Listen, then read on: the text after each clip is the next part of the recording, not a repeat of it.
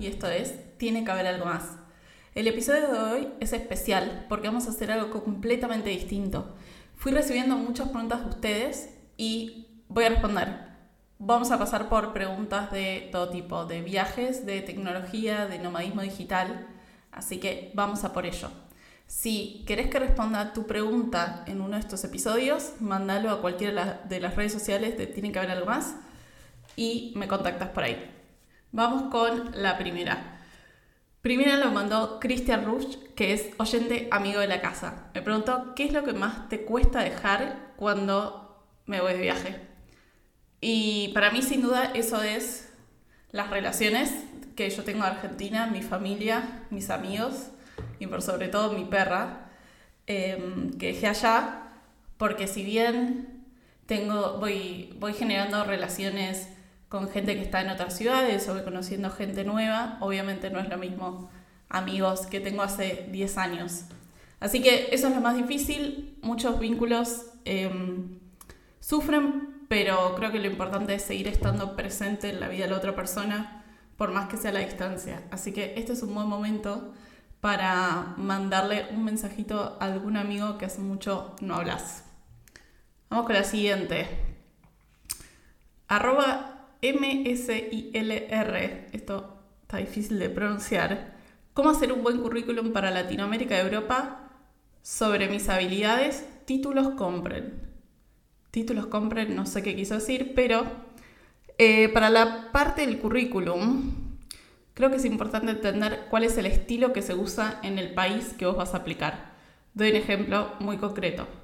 En Argentina es común que el candidato tenga la foto en, su currículum. Pero en Estados Unidos no, por un tema de que no haya discriminación entre los candidatos según cuál es tu, de dónde venís y, y cuál es tu, tu aspecto y que nadie te discrimine por tu género ni por nada. Entonces creo que una buena mm, forma es hablar con los recruiters que están teniendo esas búsquedas. Si vos no pasás, si te dicen que no, es una buena oportunidad para decirles, ¿Qué puedes mejorar? Tanto vos en el proceso como candidata o candidato, pero además cómo puedes mejorar tu currículum.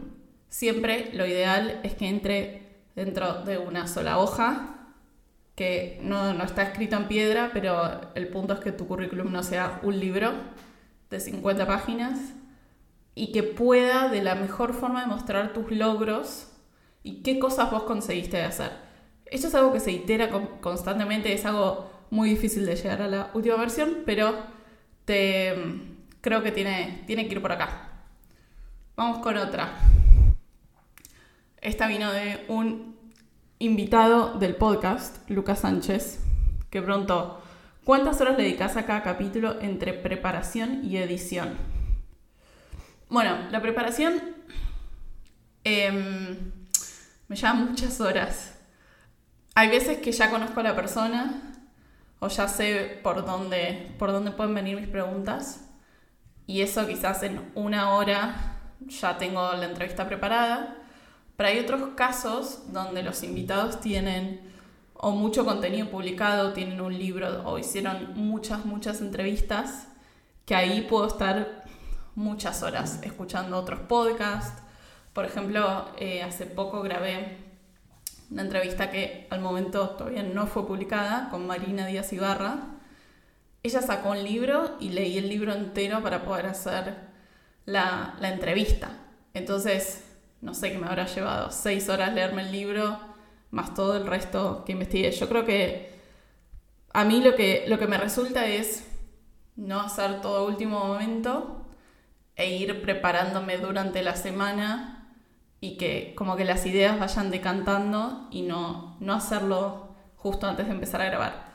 Y la pata de edición, por suerte, yo ya no lo hago más esto, antes los primeros 15 capítulos sí, y gracias a mi editor que le mando un abrazo, pero lo que yo sí sigo haciendo es revisar una vez que el capítulo está terminado.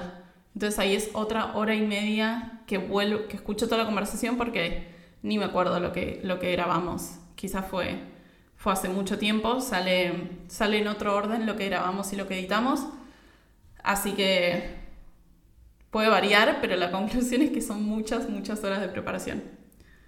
Vamos con otra. Julián Domínguez R pregunta, recién te descubro por qué capítulo arrancó. Y esta pregunta creo que depende de tu estilo, em, qué estás haciendo vos, pero vamos con algunos de los, de los favoritos de la gente. Capítulos que a la gente le gustó mucho son el número 39 con Alejandro Melamed, que después de 25 años dejó la relación de, dependencia. Eh, Manu Malvesi, el bombero voluntario. Diego Pereira, médico de terapia intensiva. Eh, Mati Burstein de, de Calm. Y diría que hay un, hay un trailer que grabé que ahí según qué estilo tengas vos, doy también recomendaciones de, por qué capítulo empezar. Y si no, en YouTube están armadas las playlists con los videos de tipo si son freelancers, emprendedores de Argentina por país, a qué se dedican. Así que ahí también es una buena forma de empezar. Después, Franco Caram Caramánico pregunta, ¿Cómo buscan los entrevistados? ¿Siguen algún proceso? Em, respuesta corta es todo el tiempo estoy buscando entrevistados. Hay muchos que yo ya los conocía antes que vengan a grabar. Diría que los que pasaron hasta ahora por el podcast, 80% yo ya los conocía de antes. Em, entonces es más fácil porque quizás tengo, conozco algunas historias que no son tan públicas o conozco gente a la cual preguntarle y, me tira algún dato. Entonces, estoy como todo el, yo todo el tiempo atenta a las cosas que veo en, en LinkedIn o en Twitter o si alguien me recomienda a otra persona. A veces también preguntamos en las redes sociales si tiene que haber algo más y la gente recomienda. Todo eso se anota. Hay una lista, hay un Excel que, que tenemos con 150 posibles invitados que esos no incluyen todos los que ya se grabaron, que hasta el momento son más o menos 60 entrevistas, más todos los que están agendados. Bueno, hay un montón de gente que, es candidata, pero el punto em, para mí es encontrar diversidad, diversidad de, de historias, de países. Obviamente como yo soy de Argentina, muchos de mis amigos son de Argentina, pero estoy queriendo cambiar eso, así que si escuchas esto y se te ocurre alguna historia de transformación que no sea particularmente argentina, bienvenido, me lo mandás.